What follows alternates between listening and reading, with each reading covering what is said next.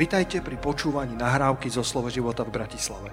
Veríme, že toto posolstvo vás posilní vo viere a povzbudí v chodení s pánom. Ďalšie kázne nájdete na našej stránke slovoživota.sk A posledných pár dní som študoval niečo, čo som mal na srdci uh, hovoriť už uh, pred nejakým časom, ale nikdy som sa k tomu tak v plnosti nedostal. A teraz verím, že prišiel práve ten správny čas. A to posolstvo je, Jeruzalemské brány kážu evanelium. Jeruzalemské brány kážu evanelium. Tak otvor svoje srdce a verím, že Duch Svety príde a že ti bude zjavovať Božie slovo, všetko, čo potrebuješ, potrebuješ počuť. Predtým, než sa dostaneme priamo k tomuto posolstvu, tak samozrejme uh, chcem povedať, že predovšetkým na prvom mieste si to ty a ja, ktorý kážeme evanelium. Boh si používa ľudí, Boh si používa svoje nádoby, aby evanelium Ježiša Krista mohlo zaznieť v tomto svete aby evanelium nebolo skryté, ale aby bolo zjavené, aby bolo ohlasované tomuto hynúcemu svetu. Ale pravdou je aj to, že Pán Boh si používa aj prírodu, aby ľuďom, ktorí sú neveriaci, aby im poukázal na stvoriteľa. Boh si používa vesmír, ktorý ukazuje na veľkosť stvoriteľa.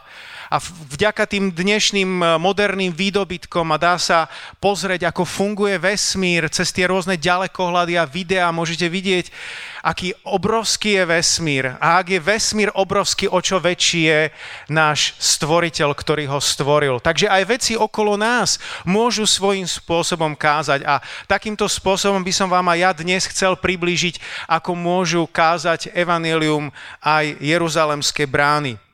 Budeme hovoriť o jeruzalemských bránach e, za dní Nehemiáša.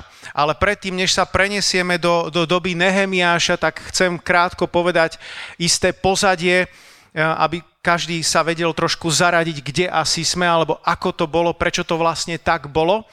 Viete, že Izraeliti ako krajina, oni prešli rozdelením a Izrael sa rozdelil na, na severné kráľovstvo Izrael a na, na Judsko a potom boli odvlečení do, do zajatia, do, do exílu, do Babylonu. Bolo to v takých dvoch fázach a v 6. až v 8. storočí pred Kristom boli, e, boli takto odvedení do zajatia kde boli, kde praktizovali svoju vieru, kde už nemali chrám, na ktorý boli zvyknutí, ale potom sa stalo, že kráľa, za kráľa Círusa, Eh, história hovorí o ňom ako aj o Kýrosovi veľkému, tak za tohto kráľa sa mohli vrátiť. Tento král Círus v roku 539 pred našim letopočtom eh, dobil Babylon, to bola tá práve eh, tá, tá známa scéna, ako tam boli hodovali všetci tí, tí ľudia a objavil sa tam na stene ten prst Boží, ktorý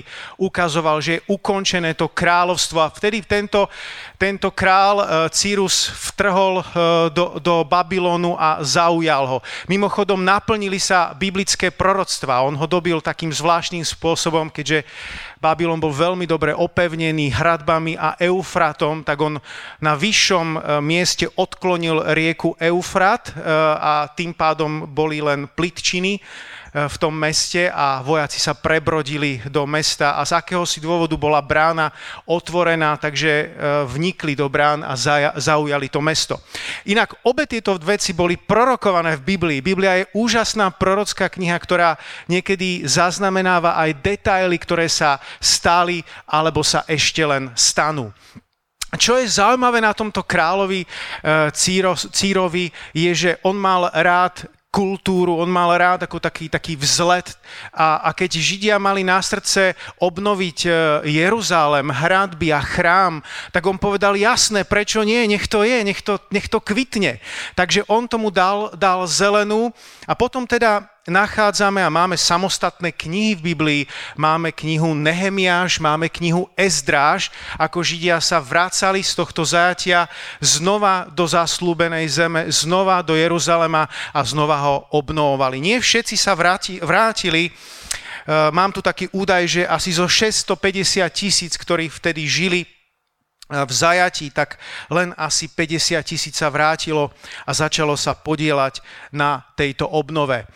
Oni boli 70 rokov v tom zajati a po 70 rokoch sa vrátili do tej svojej milovanej krajiny a keď sa to začalo obnovovať, tak viete, že niektorí boli z toho trošku smutní, tí najstarší, tí pamätníci, ktorí si to pamätali ešte ako malé deti, tú slávu toho chrámu a tú slávu toho mesta. Keď videli, ako sa to obnovuje, tak, tak vedeli, toto, toto nie je úplne tak, ako to bývalo kedysi, ale drvivá väčšina ľudí si to už nepamätá pamätala a boli veľmi radi, boli veľmi šťastní, že konečne sa obnovuje toto mesto, že sa obnovujú múry, že sa obnovujú hradby, brány, že znova bude stáť chrám a boli tešili sa a radovali sa, obnovuje sa bohoslužba, obnovuje sa všetko, čo bolo spojené s ich, s ich zákonom.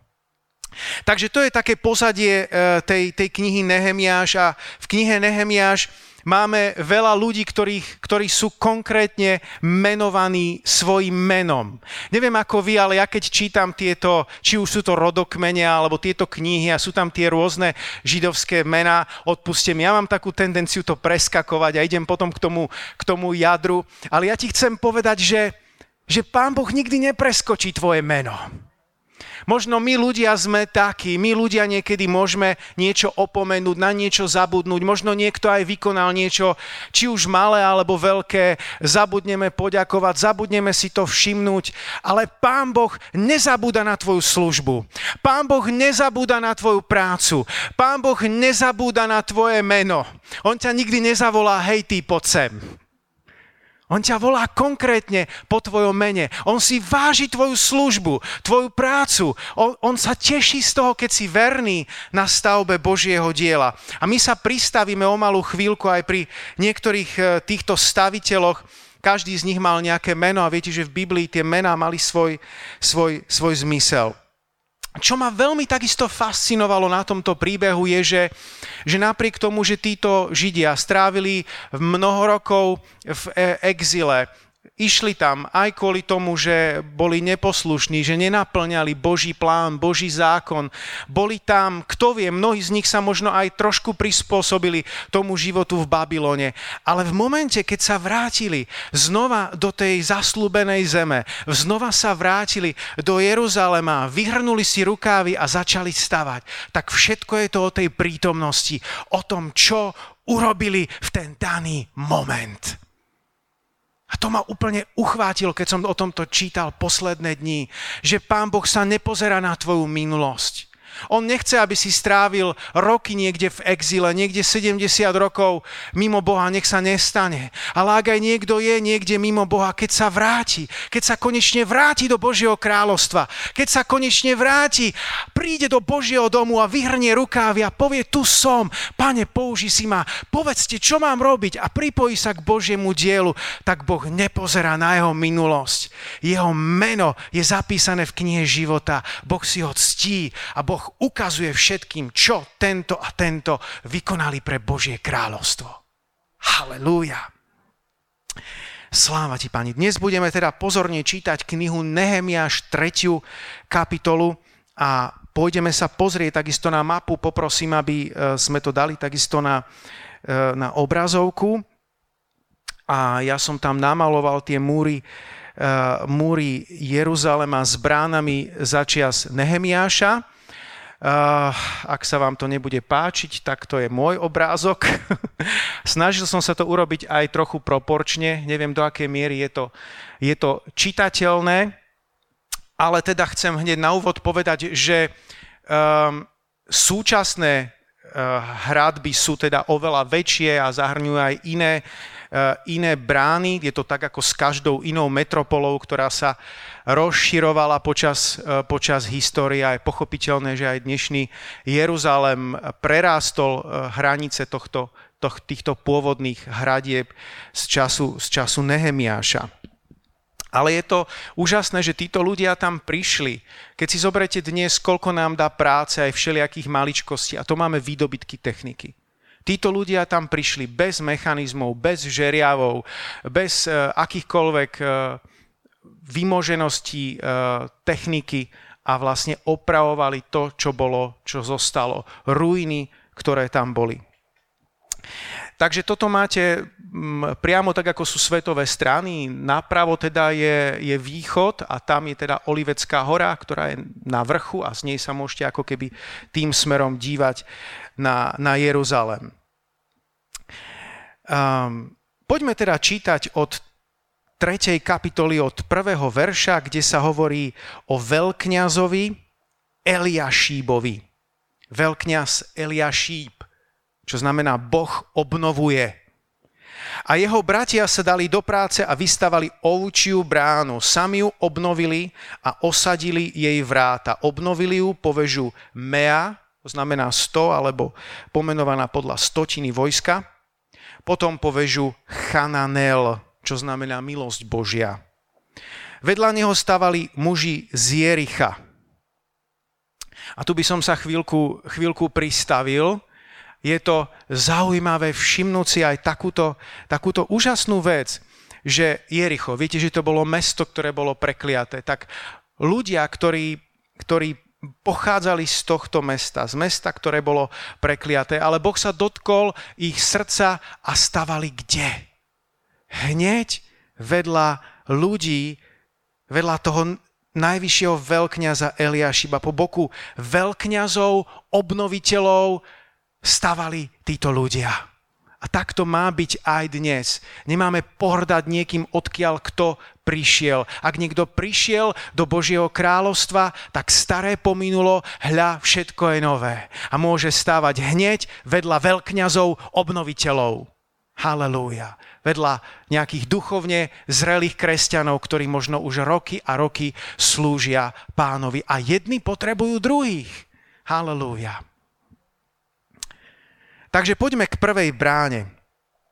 Prvá brána je ovčia brána, ak to môžeme ešte raz dať tú, tú mapku, aby som ešte raz vám ukázal, vy, ktorí sledujete náš stream, tak verím, že to máte tam na svojich obrazovkách. Takže v pravom hornom rohu, v pravom hornom rohu tunak, tunak začína ovčia brána. Prečo začína? Začíname touto ovčiou bránou a my sa prejdeme, urobíme celé také také kolečko, takýto okruh okolo tých, uh, tých múrov a spomenieme každú bránu a ona má aj pre nás nejaký, nejaký zmysel. Je zaujímavé, že táto brána bola jediná posvetená, uh, sami ju obnovili, hovorí, hovorí Biblia, uh, ale iný preklad hovorí, že ju posvetili. A verím, že tá brána má svoj symbolický význam, tým, že je, je takto špeciálne posvetená, pretože ukazuje na Ježiša Krista. Touto bránou, už z toho samotného názvu to vyplýva ovčia brána, tak prichádzali ovce naspäť do, do mesta, alebo teda respektíve, aby som bol presnejší, ovce e, prechádzali touto bránou kvôli obete, ktoré, ktoré boli vykonávané v chráme. Viete, že tam sa vykonávali obete a to boli naozaj e, obrovské množstva zvierat, obetných zvierat, ktoré bývali obetované a bola na to slúžila samotná brána, ktorou tieto obetné zvieratka prechádzali. Nehovorí vám to niečo? Poukazuje nám to na baránka, na Ježiša Krista. Hľa, baránok Boží, ktorý sníma hriechy sveta. O Ježišovi Kristovi bolo toľko toho prorokovaného. Aj v Izajášovi 53. kapitole sa hovorí o Mesiášovi ako o niekom, kto bol vedený na zabitie, ako baránok na zabitie. Ježiš Kristus, ktorý sa obetoval za všetky tvoje a moje hriechy. On je ten baránok. A táto ovčia brána nám to pripomína. To je začiatok, pretože Ježiš je alfa. On je alfa i omega. On je počiatok i koniec. A preto sa všetko v našom živote potrebuje začať pri ovčej bráne. Tak ako Ježiš Kristus sa obetoval, my nemôžeme napodobniť Golgotu, ale máme napodobňovať jeho príklad, máme sa obetovať nasledovať aj my, máme nasledovať jeho cesty. Ježíš je tá brána. Ježíš sú dvere. On to sám tak povedal. Potrebujeme vojsť cez neho. Každý, kto vojde cez mňa, hovorí Ježíš, bude zachránený a vojde, aj výjde, i pašu nájde. Ján 14.6 hovorí, že Ježíš je cesta, pravda i život. A nikto neprichádza k Otcovi len skrze Neho. Ježíš je ten základ. Žiaden iný základ nemôžeme v živote položiť. Ak ešte nás sleduješ a nie si kresťan, najvyšší čas, aby si urobil Ježiša svojim základným kameňom v živote. A dokonca aj keď si kresťan už mnoho rokov, uisti sa, že naozaj staviaš vo svojom živote na Ježišovi Kristovi. Lebo toto je posolstvo ovčej brány, ktorá ti dneska káže evanelium. Či naozaj Ježíš je základ tvojho života. Či naozaj Ježíš je pán. Či naozaj Ježíš je tvoj spasiteľ. Či naozaj žiješ pre Ježíša. Či on je prvý. Či on je tou alfou v tvojom živote. Halelúja. Ovčia brána. Poďme na druhú bránu. Druhá brána je rybná brána. Rybná brána. Cez túto bránu galilejskí rybári prinášali svoje úlovky. A viete, že v tej dobe ryby predstavovali jeden z hlavných zdrojov obživy, ľudia ich konzumovali pomerne často. A mám pre vás ešte takú, taký jeden iný výlet. E, po týchto bránach e, existuje taký zaujímavý alegorický výklad celej církevnej histórie, keď sa prejdeme po týchto, po týchto bránach týmto smerom. Tak ako všetko začalo Ježišom a Evangeliom, tak to bola tá prvá ovčia brána, rybná brána. Alegoricky je to doba apoštolov. Uh, viete, že aj v rannej cirkvi ryba bola, bola, bola prvý znak kresťanov. Grécke slovo ichtis, Jesus Christos Theo Hios Soter, iniciálky Ježiš Kristus, Boží syn, spasiteľ, nám, nám ukazujú, uh, kto naozaj Ježiš bol. A mimochodom Ježiš povedal rybárom, tým prvým učeníkom, poďte za mnou a učiním vás rybármi ľudí. Takže alegoricky je to, môžeme to vzťahnuť na, na dobu apoštolov, ale to, čo táto brána hovorí nám, pretože to som, tým som toto posolstvo začal, že toto posolstvo je o tom, že jeruzalemské brány e, nám budú kázať dnes, tak je, že toto posolstvo, táto brána, táto rybná brána hovorí o evangelizácii. Hovorí o tom, či má v tvojom živote evangelizácia dôležité kľúčové miesto. Do akej miery sú brány na tejto rybnej bráne otvorené v tvojom živote. Či ich otváraš len e, niekoľkokrát za rok, keď je nejaká veľká evangelizácia, na ktorú prídeš, alebo máš evangelizáciu naozaj vo svojom srdci a nie je ti jedno, či ľudia idú do zahnutia. Je veľmi zaujímavé, že tá rybná brána je hneď za tou ovčou bránou. A spomínate si, ako to bolo aj v našich životoch, že keď sme uverili v Krista, keď sme mu odovzdali svoj život a uvedomili sme si, je, my sme zachránili, niečo nám spadlo zo srdca, ako keby taký ťažký balvan, tak automaticky spolu s tým prišlo, je, však ten nie je spasený, ten kamarát nie je spasený, tam ten známy a tam ten príbuzný. Musíme im dať slovo, musíme im dať evanelium, nech sú spasení. A je to prirodzený následok toho, že si zachránený, aby aj druhí ľudia sa dozvedeli o Ježišovi Kristovi. Rybná brána, nech ti káže znova a znova, aby to bolo stále centrom tvojho života. Všetkých tých 10 brán, ktorými dnes prejdeme, majú niečo dočinenia s našim kresťanským životom a kážu nám. Rybná brána, to, čo Ježíš povedal svojim prvým učeníkom, hovorí dnes aj tebe poď za mnou a učiním ťa rybárom ľudí. Koľko z tých aktivít, ktoré robíme, má naozaj niečo dočinenia s evangelizáciou, so zvestovaním slova druhým ľuďom. Premýšľaj nad tým. Nastav si správne závory na tej bráne, aby bola otvorená, keď treba. Aby ty si bol otvorený a pripravený hovoriť, keď druhí ľudia sú otvorení. Už sa vám stalo v živote, že niekto bol otvorený a vy ste zrovna boli niekde agendou vašej mysle celkom inde? A ani ste neočakávali, že, že zrazu prišla tá situácia. Ale ten človek zrazu tam bol. A ty si potrebuješ uvedomiť, aha, teraz je tá rybná brána, teraz potrebujem otvoriť moju rybnú bránu a venovať sa tomuto človeku. Amen? Halelúja. Vo verši 5 sa spomínajú tekoánia. Vedľa neho opravovali tekoánia. Ich šlachtici však nesklonili šie k práci pre svojho pána. Niektorí ľudia nechcú nasadiť svoje životy pri evangelizáciu. To sú tekoania, dnešní tekoania. Im sa to páči, im sa páči rybná brána, im sa páči, že niekto druhý evangelizuje, ale nikdy sa do toho nechcú sami zapojiť. A ak sa v cirkvi príliš rozmnožia tekoania, tak to môže zastaviť prácu na Božej vinici. Takže nebuď tekoánčan, to je moje posolstvo pre niektorých z vás dnes. Ale zapoj sa, pripoj svoju ruku k dielu. Ale, ďaká Bohu, neboli tam len títo tekoáňania, tekoánčania. Ďaká Bohu za verných, usilovných staviteľov. Poďme si o nich prečítať. Vo verši 2 sa hovorí, vedľa nich staval Imriho syn Zakur. Rybnú bránu stavali Senáovi synovia. Oni ju vystúžili trámami, osadili jej vráta i jej zvisle a priečné závory. Vedľa nich opravoval Meremot, syn Uriu, vnuk Kóca. Vedľa neho opravoval Mešulám, syn Berechiu, vnuk Mešezabela. Vedľa neho opravoval Cádok, syn Bámu.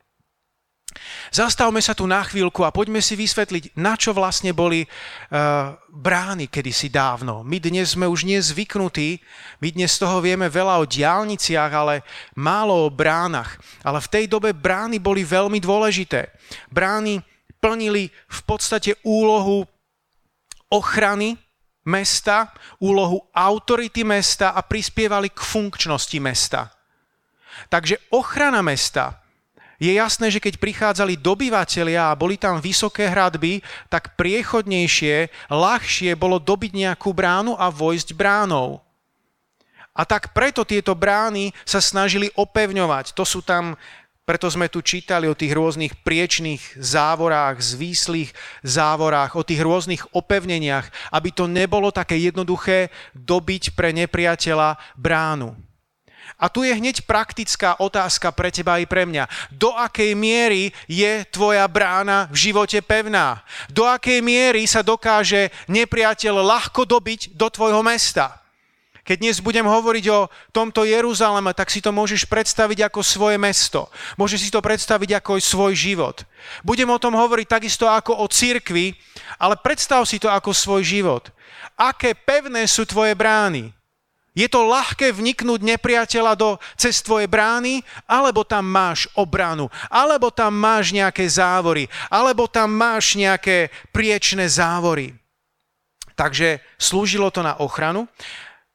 Bolo to takisto plne funkčné. Tadiaľ vchádzali obchodníci, tadiaľ vchádzali zvieratá, tadiaľ sa presúval tovar, ľudia. E, bolo to, bolo to celkom funkčné a k tomu by som snáď povedal to, ty Maj múdrosť, čo do svojho života vpustíš a čo do svojho života nevpustíš.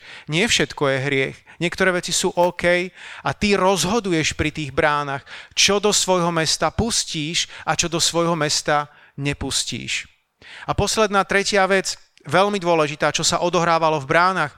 Brány mali autoritu. Autoritu v tom slova zmysle, že v tých bránach sedávali starší mesta, ktorí rozhodovali o nejakých sporoch, ktorí súdili, Častokrát tam prichádzal aj sám král mesta, posadil sa tam, rozprával s ľuďmi a spomáhal rozsudzovať spory. O tom to je tá brána, o autorite. Tebe a mne bola zverená autorita. Autorita, ktorá bola daná Kristovi. Ježiš povedal, že daná mi bola všetka moc na nebi i na zemi.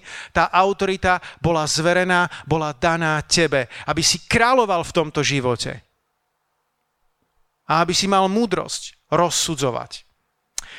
Halelúja. Takže na to boli brány. A ideme k ďalšej, k ďalšej bráne. Môžeme tam znova dať ten obrázok, aby sme sa zorientovali. Starú bránu opravoval Paseachov syn Jojada a Besodiov syn Mešulám. Takže stále sme na severe, tu sme mali ovčiu bránu, tu bola rybia brána a sme pri uh, tretej bráne, ktorá sa nazýva Stará brána. Je to podľa mien obnoviteľov, ktorých mená, niektorých mená sa dajú preložiť ako starý. Stará brána. Čo môže reprezentovať stará brána? Alegoricky znova, ak si predstavíme beh cirkevných dejín a prosím, rozsudzujte to, toto nie je už priamo evidentne dokázané, dokázateľné z písma, ale je to celkom zaujímavá alegória, tak alegoricky môže táto brána reprezentovať dobu cirkevných otcov, druhé a štvrté storočie, kedy sa viedli zápasy o tie staré dobré pravdy. Toto obdobie bolo poznačené nástupom mnohých heretikov, ktorí sa snažili spochybniť Kristovo božstvo, ktorí sa snažili spochybniť, že Duch Svetý je Boh. Niektoré základné pravdy, na ktorých my dnes stojíme aj po 2000 rokoch. Niektoré pravdy, ktoré letmo vyznávaš pred večerou pánovou, ale boli kresťania, ktorí stáli, ktorí zápasili o tie pravdy a niekedy to vyzeralo, že je to, je, je to stratený boj, že kresťanstvo sa bude uberať celkom iným smerom, ale Boh dal postať mnohým božím mužom, mnohým cirkevným otcom, niektorým apologétom, obrancom viery, ktorí ustanovili určité veci. A preto, ak to rozšírim trochu viac tú starú bránu, tak by som to nazval ako, že stará brána reprezentuje nadčasové hodnoty. Staré, dobré veci, ktoré nemáme opúšťať. My častokrát ako moderní ľudia tak máme tendenciu si vybrať vždycky len to najnovšie, vždycky len to najnovšie. Odhodíš starý mobil, kúpiš si nový, odhodíš starý počítač, kúpiš si nový, pretože vždycky to technicky nové je lepšie. Ale v duchovných veciach, keď sa zameriame na život, keď sa pozrieme na históriu, vidíme, že v minulosti bolo veľa skvelých, dobrých vecí. Keď sa pozrieme na Bibliu, to už je tiež pomerne stará kniha stará brána. Evangelium nie je výmysel 21. storočia. Nie všetko vzniklo založením slova života. Boli tu mnohí pred nami, ktorí šli pred nami, ktorí kráčali pred nami. Boli tu hnutia cirkvy pred nami, my to plne rešpektujeme. Je dôležité uvedomiť si aj vo svojom živote tú dôležitosť starej brány. Starých, dobrých, nemenných biblických práv, ktorých sa musíme, musíme držať. Nepozeraj sa na staré ako na niečo vetché, ako na niečo slabé, ale ako na niečo živé, čo prežilo všetkých, všetky otrasy vekov. A niekedy tie staré veci sú zahádzané a môžu pripomínať studne, ktoré boli zahádzané po, po stáročia a, a, a prichádzali ľudia, ktorí museli znova odkopať tie studne, museli vyhádzať, vykopať tie kamene, aby znova mohli načerpať čerstvú vodu. Niekedy to takto môže byť aj s tebou, so mnou, s, s, s našou dobou, kedy musíme znova odhaliť tie tajomstvá minulých čias, kedy musíme znova odhaliť pôvodný význam slov, aby pokánie bolo naozaj pokáním, aby reformácia bola naozaj reformáciou, aby Božie slovo naozaj bolo Božím slovom, aby keď sa povie církev, aby to bola tá církev, ktorá je tu zjavená. Amen. Halelúja. Máš vo svojom živote funkčnú starú bránu? Prečítaš si občas nejaké zaujímavé dejiny nejakých božích mužov, niečo, čo sa udialo tisíc rokov pred nami? Alebo ťa zaujíma len to, čo si dáš dneska na raňajky? Postav vo svojom živote starú bránu. Páči sa mi, čo hovorí kresťanský filozof Kierkegaard. On hovorí, že dogmatická terminológia ranej cirkvi je ako zakliatý zámok, kde odpočívajú v hlbokom spánku princovia a najpôvabnejšie princezné. Stačí ich len zobudiť, aby vyskočili na nohy vo všetkej svojej sláve. V Rímanom 1.17 apoštol Pavol hovorí, že máme ísť od viery k viere. Zamýšľal si sa niekedy nad tým, čo to tak môže znamenať? Ja myslím, že v zásade dve veci. Poprvé, prakticky ísť od viery k viere znamená to, že idem od jednej úrovni k viere k druhej úrovni viere. Na začiatku sme každý z nás dostali mieru viery. To znamená, že máme niečo, s čím môžeme pracovať, máme niečo, s čím môžeme, môžeme jednať, čo môžeme rozvíjať. Ty si dostal mieru viery. A tú mieru viery, ktorú si dostal, tak môžeš rozvíjať a môžeš mať zajtra viac viery, ako si mal dnes a zajtra môžeš mať ešte viac viery. To znamená ísť od viery k viere. Ísť od viery k viere môže takisto znamenať, že ideš od ortodoxí k ortokpraxii, aby som vás naučil nejaké nové slova. Ortodoxii to znamená tej viere, ktorú vyznávaš, tá viera, ktorá je daná, tá viera, ktorá je zjavená v Biblii, tá viera, ktorá je zjavená v tých ranných staro, staro, starých kresťanských vyznaniach verím v Boha Otca Všemohúceho. Niektorí máte problém pokračovať, ako to je. Možno máš nejaké diery vo svojom živote.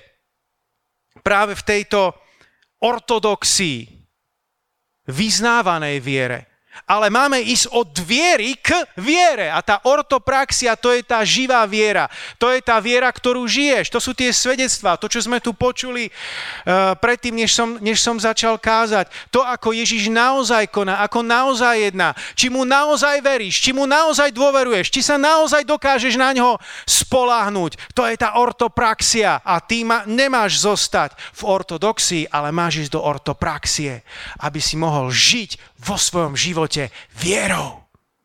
Halelúja. Sláva ti, páne. Halelúja. Stará brána ti pomôže, aby si sa v dnešnom spletitom svete postrádajúcom hodnoty zorientoval a zastal sa Božích právd. Dnes už niektorí nevedia, čo je chlap, čo je žena. Ľudia stratili proste pojem o niektorých, niektorých základných veciach. Hriech nenazývajú hriechom, ale len problémom. Prichádza k rôznemu zriedeniu, preto potrebujeme starú bránu, aby sme sa vrátili k prvotným definíciám a k Božiemu slovu.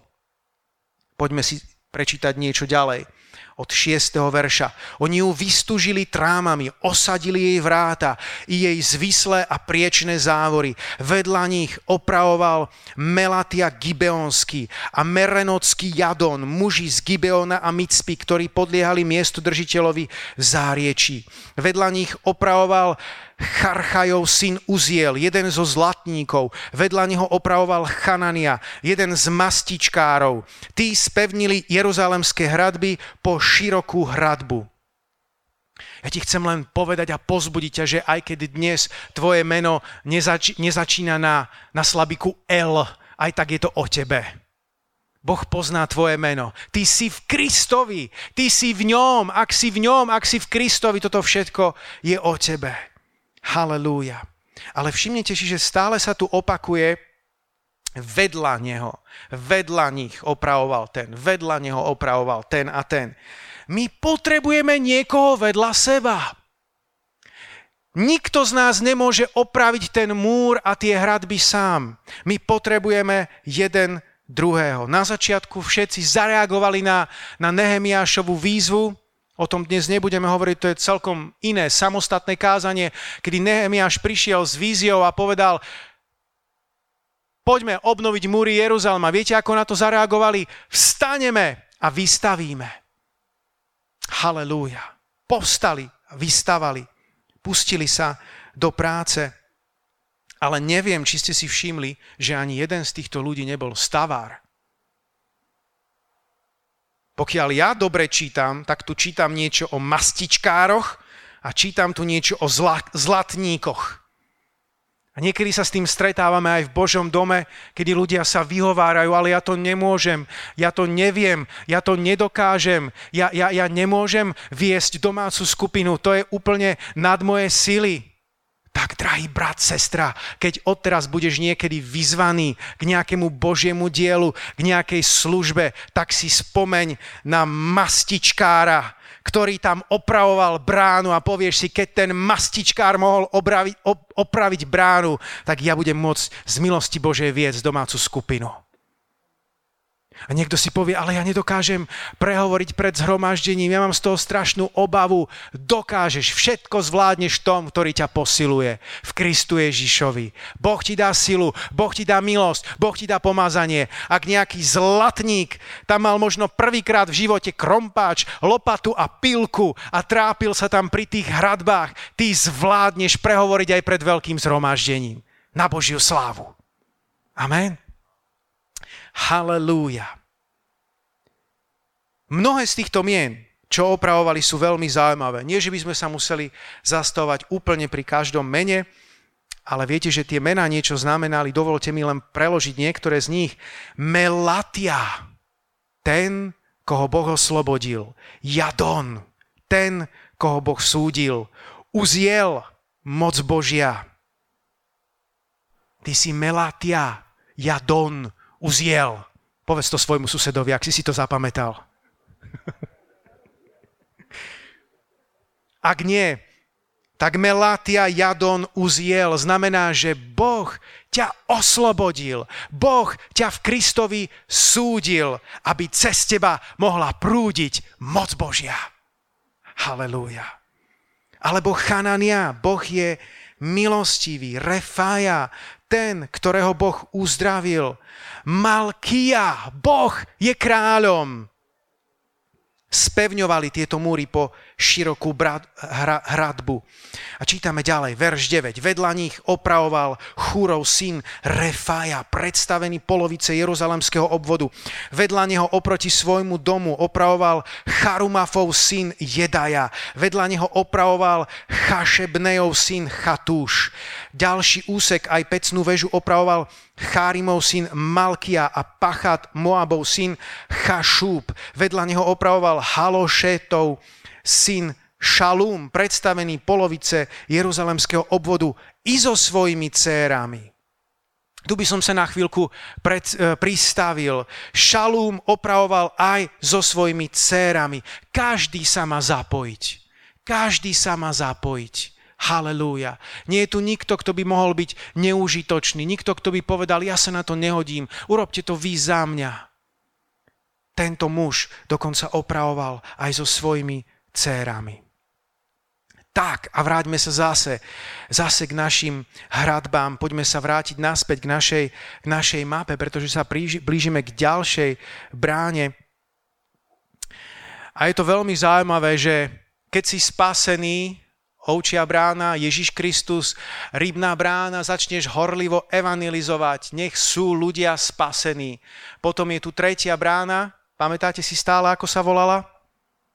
Stará brána, začnú ťa zrazu fascinovať tie staré, dobré Božie hodnoty, na ktoré si nebol možno zvyknutý.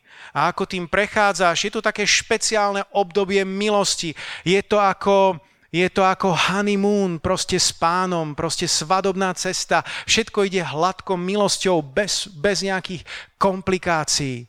Častokrát to tak býva tesne po obrátení. Ale potom zrazu po nejakej dobe, skôr alebo neskôr, zrazu ups, údolná brána. Údolná brána, ktorú nemáme až tak rádi. Doslovne tá údolná brána, ona bola na to, pretože sa ňou zostupovalo do údolia. Ak sa vrátime k môjmu obrazu alegorického poňatia cirkevných dejín, tak tú údolnú bránu by sme mohli, mohli nazvať práve dobou, kedy prišlo k istému úpadku, kedy církev sa stala štátnou, kedy za Konštantína prestalo prenasledovania. Sám Martin Luther začal nazývať to obdobie po tomto Eh, po tejto udalosti ako babylonské zajatie církvy. Ale poďme sa zamerať na náš život, pretože to je to, čo nám pomôže najmä. A, a verím, že to údolie nemusí nevyhnutne vždy reprezentovať úpadok v tvojom, v tvojom živote. Áno, existujú chvíle v našom živote, kedy musíme zostúpiť do údolia. A to údolie môže mať rôzne podoby, môže sa to stať následkom nejakých zlých správ, ktoré počuješ. Možno je to nejaká diagnóza, ktorá uvrhne do tvojho života také temno, že zrazu prechádzaš údolím vo svojom živote. Možno sú to nejaké sklamania z blízkych ľudí, ktoré, ktoré si hovoríš, ako je možné, že mi ten človek povedal toto, ako je možné, že sa ten človek zachoval toto a, a tak ťa to zoberie, tak ťa to poznačí, že, že ako keby vchádzaš do údolia. Ale počúvaj teraz, dobre, čo ti chcem povedať. My v našom zbore, my v našom hnutí nevyznávame teológiu údolí na celý život. Údolie je tu na to, aby si ním prešiel a nie na to, aby si na ňom kempoval a v ňom zostal. Spomente si na synov Izraelových. Synovia Izraelovi mali prejsť cez púšť, ale tej, na tej púšti sa nemali zdržať tak dlho, ako sa zdržali. Oni mohli tou púšťou prejsť niekoľko týždňov, možno mesiacov, ale tam to malo skončiť. Potom mali vojsť podľa Božieho dokonalého plánu do zaslúbenej zeme. To, že zostali na púšti 40 rokov už bolo kvôli niečomu inému. Bolo následkom ich neposlušnosti, následkom ich vzbury. Údolie môžu byť aj určité suchoty, ktoré pocituješ, pociťuješ vo svojom duchovnom živote. Niekedy už necítiš a nevnímaš Boha tak, ako si ho vnímal predtým. A zrazu máš taký pocit, že ako keby už nebol tak s tebou ako predtým. Už necítiš mrazenie v chrbáte. Už zrazu necítiš také pocity, ako si ich cítil tesne po obrátení. Ale ja ti chcem povedať, že Boh je s tebou. Jedno z jeho mien je Jahve Šamách. On je tam. On je prítomný. Halelúja, on je stále prítomný. Či si to, to uvedomuješ, alebo nie. Nezabúdaj na ňo. Niekto povedal, že údolie je súčasťou kresťanského balíku, ktorý si si kúpil. A častokrát práve správanie, tvoje správanie v údolí poznačí to, koľko času v tom údolí stráviš. Či budeš dlho kempovať v údolí, alebo sa tým údolím len presunieš a znova budeš na vrcholkoch hôr. Čo robíš vo svojich údoliach? To je otázka na teba. To je dnešné kázanie tejto údolnej brány pre teba. Čo robíš vo svojich údoliach? Ako reaguješ? Samson, keď bol sklamaný, keď sa mu nenaplnili jeho očakávania, keď sa ocitol e, v údolí, keď ho oklamali, tak ako zareagoval? Zareagoval zle a celý svoj život prežil v údolí. Job, keď sa ocitol vo svojom údolí, keď mal tie trápenia, keď mal tie vredy, keď mal tie ťažkosti a ešte nemal okolo ľudí, ktorí by ho povzbudzovali, tak Job bol verný Bohu, nezaprel Boha, nezlorečil Bohu, ale prešiel výťazne svojim údolím. Gregor Nisky vravieval, že poznanie Boha sa začína prechodom z tmy do svetla a končí sa prechodom zo svetla do tmy. Ako tomu rozumieť? Ten prechod z tmy do svetla, tomu rozumieme všetci. To je naše obrátenie, kedy sme boli slepí a zrazu sme konečne začali vidieť. Kedy sme sa konečne zobudili, našli sme skutočný život a prestali sme živoriť. Ale ako rozumieť tomu opačnému procesu, ten prechod zo svetla do tmy? Ja by som to nazval kráčanie vo viere. Ako Abraham. Abraham, ktorý, ktorému už nedokázalo kázať nič a mal len Božie slovo. Ostalo mu len zaslúbenie, na ktorom mohol stáť v živote. Už sám bol starý. Sára bola stará. Neexistovala tu žiadna nádej, ale on uveril tam, kde nebolo nádeje. Bol ako keby v tmavom tuneli. Jediné, čo mohol vidieť, na čo sa mohol spoláhnuť, bolo zaslúbenie Božieho slova. On nepotreboval svetlo, on nepotreboval tie dobré okolnosti. V tom sa prejavila tá zrelosť a veľkosť jeho viery, že sa spolahol na Boha tam, kde zostávalo jedine Božie slovo. A nakoniec prišiel Izák, narodil sa syn zaslúbenia a znova sa prehupol, tak povediac, do svetla. Halelúja. Takže potrebujeme údolnú bránu vo svojom živote. Veľmi dôležité. Ideme na piatú bránu. Piatá brána je hnojná brána. Tu sa vyhadzovali smeti. To bola stoka na všetko, navíkali na všetku špinu, špinu mesta. Poďme znova pozrieť na našu mapu. Takže tu sme mali údolnú bránu a tu dole, tu dole je hnojná brána. Dobre, že hnojná brána je dole a nie hore. To bol pokus o vtip, dobre. Takže, alegoricky pojaté, keď sa znova pozrieme na beh dejín cirkvy, tak práve toto môže reprezentovať taký e, vrchol tých negatívnych dejín cirkvy, kedy v stredoveku sa to dostalo do, do takých rozmerov, že sa predávali odpustky, spievali sa tie pesničky, keď zazvoní pokladnička, duša letí do nebíčka a predávali sa úrady, obohacovali sa duchovný, e, neskutočným spôsobom. Potláčali sa všetci tí ostatní, ktorí odmietli veriť tak, ako verila väčšina. Čo to znamená pre nás? Hnojná brána. Veľmi dôležité. Ak si sa obrátil vo svojom živote Predpokladám, že si myslel, že už si tak povediať za vodou, že už niektoré veci sa ti nikdy v živote nestanú. Toto už nie. Toto sa už nikdy nemôže stať. Niekedy sme tak presvedčení ako, ako, ako Apoštol Peter. Nie, to sa v živote nestane, že by som ťa ja zaprel v živote. A potom sa zrazu ocitneš predsa aj v situáciách, kedy si klesol, kedy si padol, kedy si sa ocitol na mieste, kde si nechcel byť.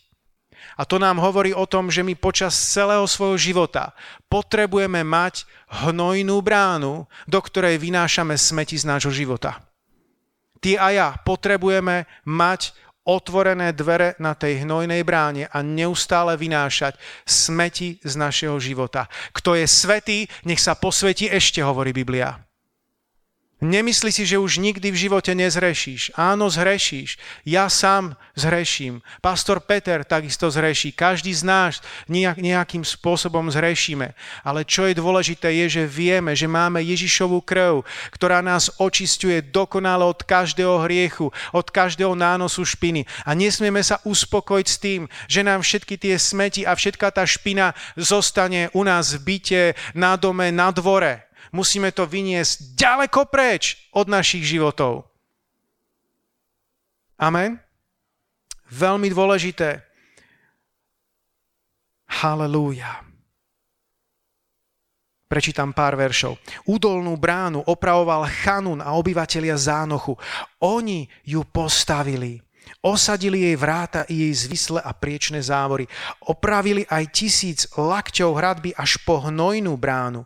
Hnojnú bránu opravoval Rechabov syn Malkia, predstavený Bet Keremského obvodu. On ju postavil, osadil jej vráta, jej zvislé a priečné závory. Viete, kto opravoval hnojnú bránu? Melkia. Boh je král čo mi Boh ukázal v tejto veci, je, že, že určitej špiny sa v živote nezbavíš bez kráľa, kráľov a pána, pánov. Niekedy by sme to tak chceli od seba dostať vo vlastnej sile, vo vlastnej moci, ale nedarí sa. Na určité veci fakt potrebuješ zásah kráľa, operáciu kráľa, očistenie kráľa, aby tie veci odišli navždy do koša. Amen. Čo je veľmi zaujímavé, že táto hnojná brána sa nachádza hneď za údolnou bránou. Prečo? Častokrát práve pri tých ťažkostiach, práve pri tých súženiach, práve pri tých údoliach, tak sa vyplavia určité veci v našich životoch najavo, na povrch, veci, ktoré si si nebol vedomý a s ktorými zrazu musíš jednať a musíš ich vyhodiť tou hnojnou bráňou. Takže ako to je v tvojom živote so smeťami? Máš ich tam veľa nevynesených smetí? Nie je to nič príjemné mať dlhodobo nevynesené smeti. Včera sme sa boli kúpať pri krásnom prírodnom jazere a, a na brehu bolo, bolo veľa smetí po ľudí, ktorí to tam nechali. Zadarmo vstupné, no ale to tak dopadne. Potom nikto neodnáša smeti nič príjemné, keď dlhodobo nie sú odnesené smeti. Aj ty a ja potrebujeme vynášať.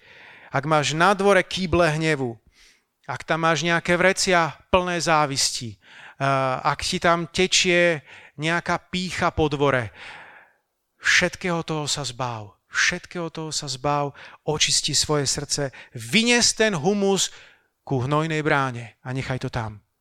Amen. Niektorí to tam odnesú, ale potom si to zase prinesú do domu. Nechaj to tam. Verím, že to bolo posolstvo pre niektorých z vás. Niektorí ste toho nahromadili tak veľa, že si potrebujete objednať kontajner. Ale všetko sa dá vyriešiť. Ježišová krv hovorí hlasnejšie než akýkoľvek hriech, ktorý spáchame. Takže to bola hnojná brána. Ideme ďalej, poďme sa znova pozrieť na našu mapu. Po hnojnej bráne prichádza, to sme tu, a tu hneď je prámená brána. Naozaj reálne to takto aj je, eh, že tá prámená brána sa nachádza za rohom a nachádza sa veľmi blízko tej hnojnej brány. A verím, že to je symbolické v tom, že ak naozaj činíme pokánie, ak sa naozaj zbavíme nejakých špín a nečistôt v našom živote, sme zrazu veľmi blízko k prameňom. Niekedy sa ti môže zdať, že Boh je nahony od teba ďaleko, že tie Božie veci to je, to asi snad nikdy v živote nedosiahneš.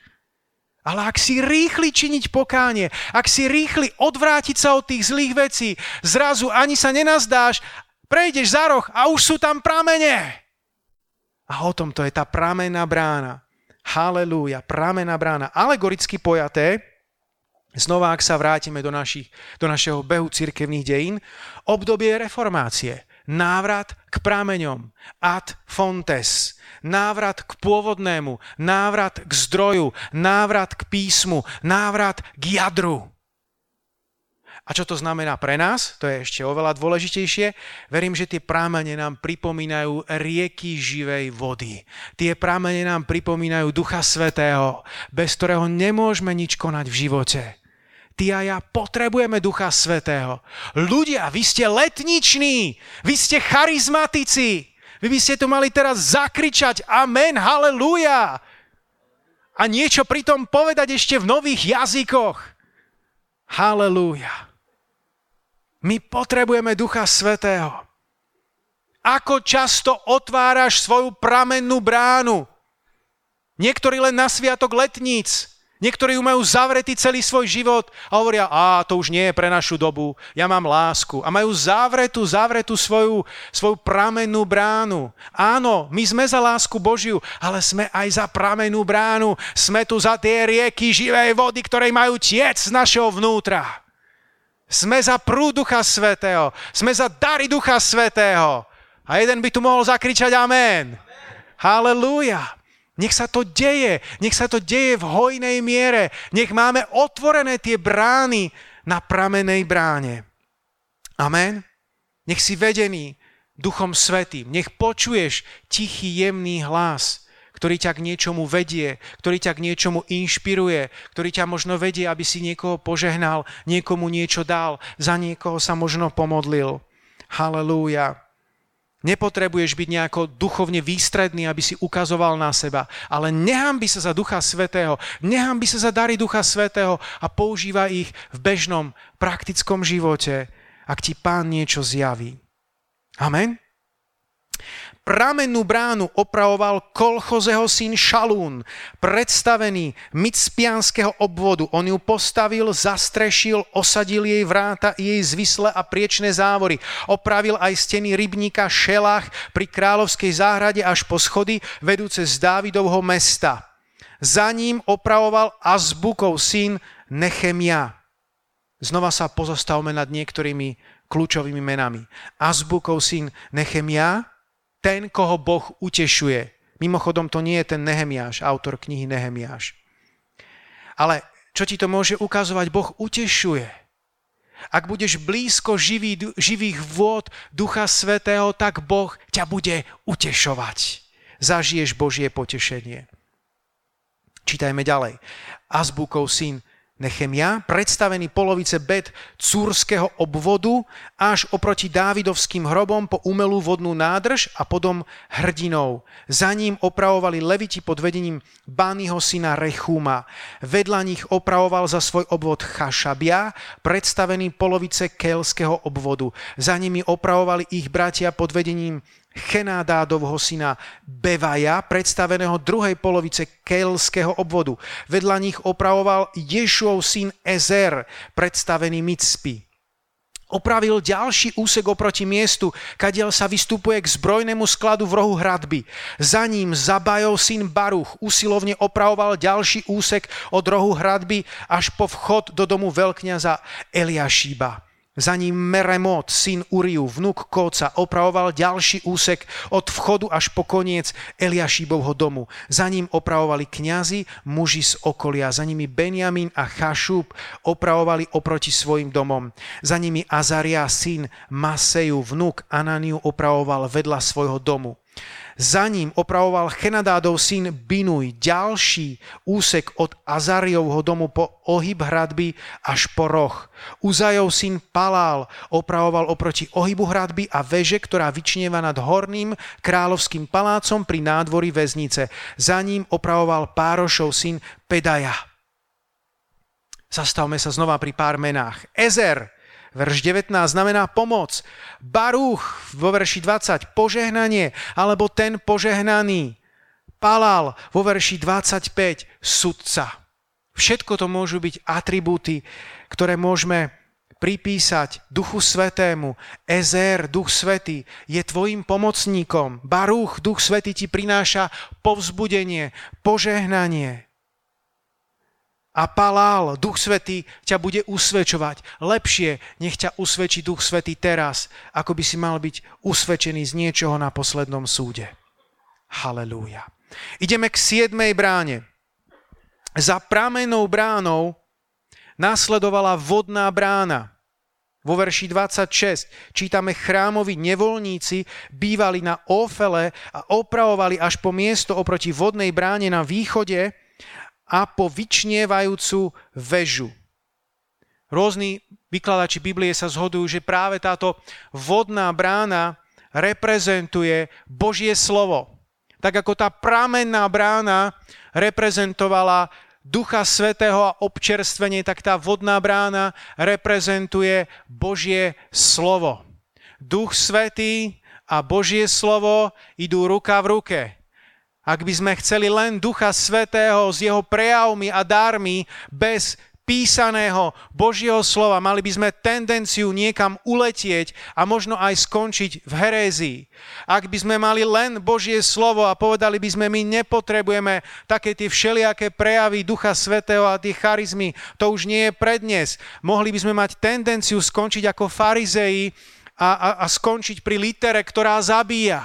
Ale my chceme oboje, my chceme aj Ducha Svetého a my chceme aj Božie slovo a keď Duch Svetý spolupracuje s Božím slovom, tak to je nádherná symbióza. Oni majú byť spolu. Všimnite si aj pri tých bránach, hneď za tou prámenou bránou bola vodná brána, ktorá nám ako keby ukazuje na tú jednotu, ktorá má byť medzi Duchom Svetým a Božím slovom.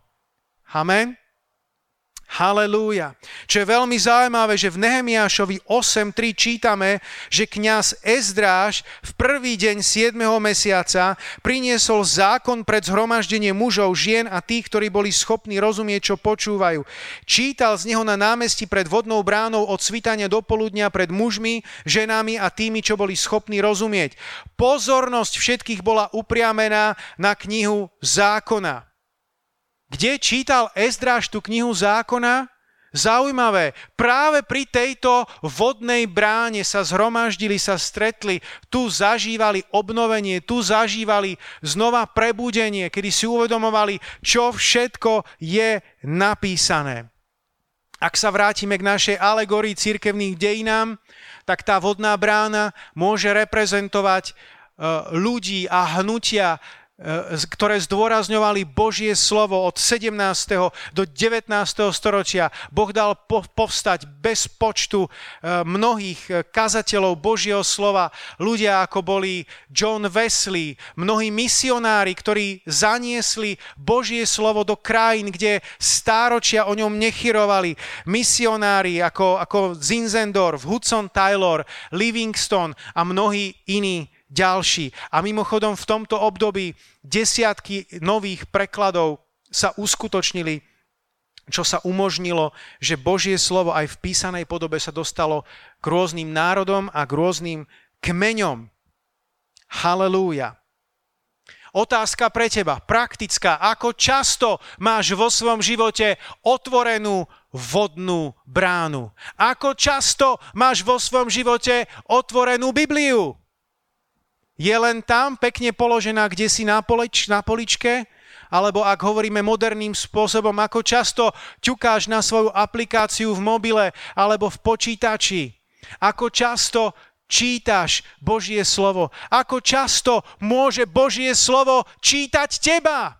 Pretože to je oboj strany. My čítame slovo a to slovo číta nás.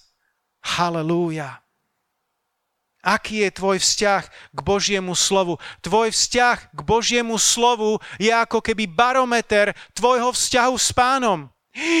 Pastor Martin, to mi nehovor, teraz si ma odsúdil. Nie, ja ti len pomáham správne nastaviť vodnú bránu v tvojom živote.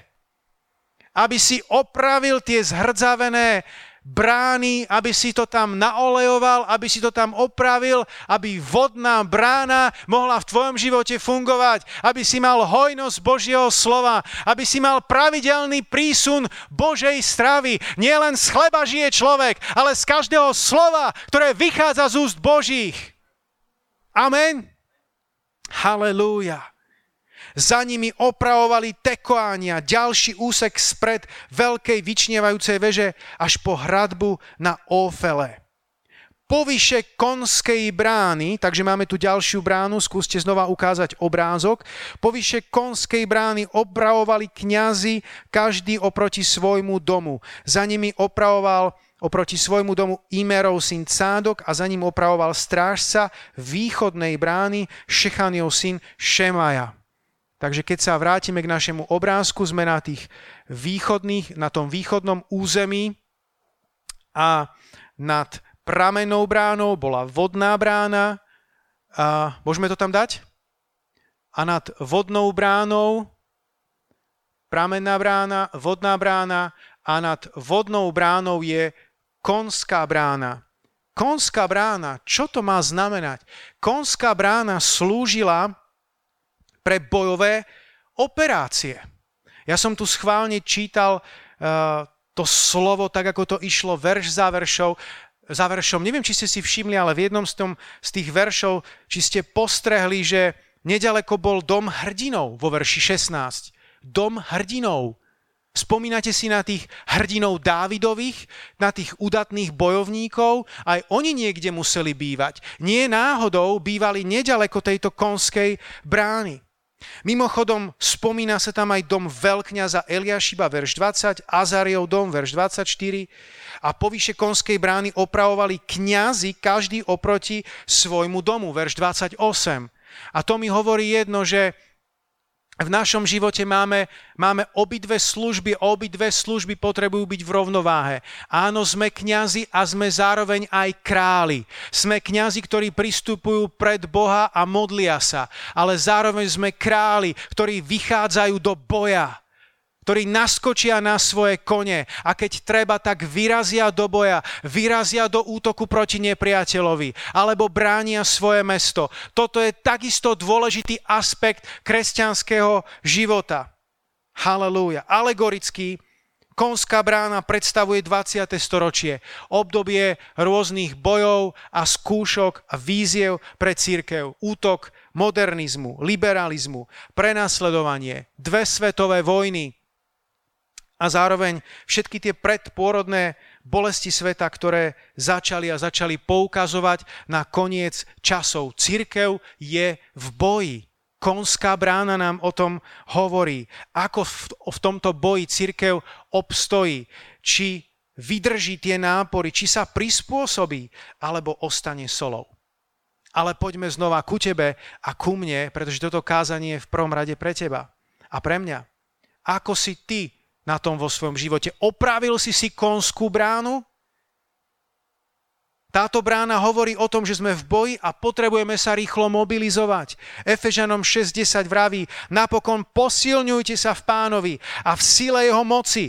Oblečte sa do plnej Božej výzbroje, aby ste mohli obstáť proti úkladom diabla. Veď náš boj nie je proti krviateľu, ale proti kniežatstvám, mocnostiam, vládcom tohto temného sveta a proti duchom zla v nebesiach. Preto si vezmite Božiu výzbroj, aby ste mohli v ten deň zla odolať a tým, že všetko prekonáte, obstáť.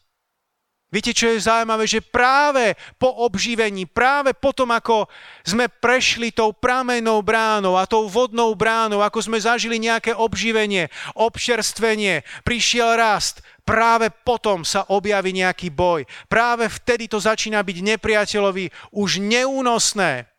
Možno sa čuduješ vo svojom živote, práve keď sa pozdvihneš, práve keď zažiješ niečo dobré s pánom, zrazu sa objaví na scéne nepriateľ, zrazu sa objaví taký útok, onaký útok, tam ten človek začne zvláštne reagovať, taká okolnosť sa objaví, tam ti niekto buchne do nárazníka. A niekedy sa divíš, čo sa to vlastne deje.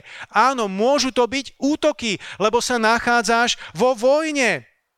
Tvoj nepriateľ reaguje a nepáči sa mu to, čo bolo dosiahnuté, to, čo bolo ustanovené a chce to zničiť.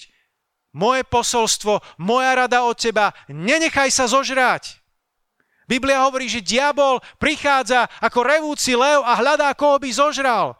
Ktorému sa postavte na odpor, pevný vo viere, vediac, že vaše bratstvo znáša po svete to isté utrpenie. Vie, že ti bola daná autorita. Vie, že ti bola daná autorita v Kristovi.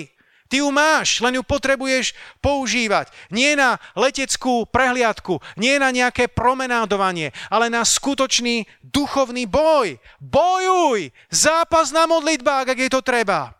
Amen. Oroduj, káž slovo v pravý i nepravý čas. Vášnivo chvál pána. To všetko môže byť súčasť duchovného boja. Jediná vec, Nevracaj údery telesne, ale reaguj v duchu. Povedz, čo je napísané. Tak ako to urobil Ježíš, keď mal svoj stred s diablom. Povedz, čo je napísané. A Boh vypočuje tvoje volanie. Boh odpovie na tvoje, na tvoje modlitby. Mimochodom, jeden z mužov, ktorí túto bránu opravovali, sa volal Šemaja. Vo verši 29 sa spomína. Viete, čo to znamená Šemaja? Ten, ktorého pán počul. Pán ťa vypočuje. Ideme k bráne číslo 9. Brána číslo 9, východná brána. Niekedy ju nazývajú ako Golden Gate, zlatá brána. Je zaujímavé, že táto brána je dnes zatvorená, v podstate zamurovaná.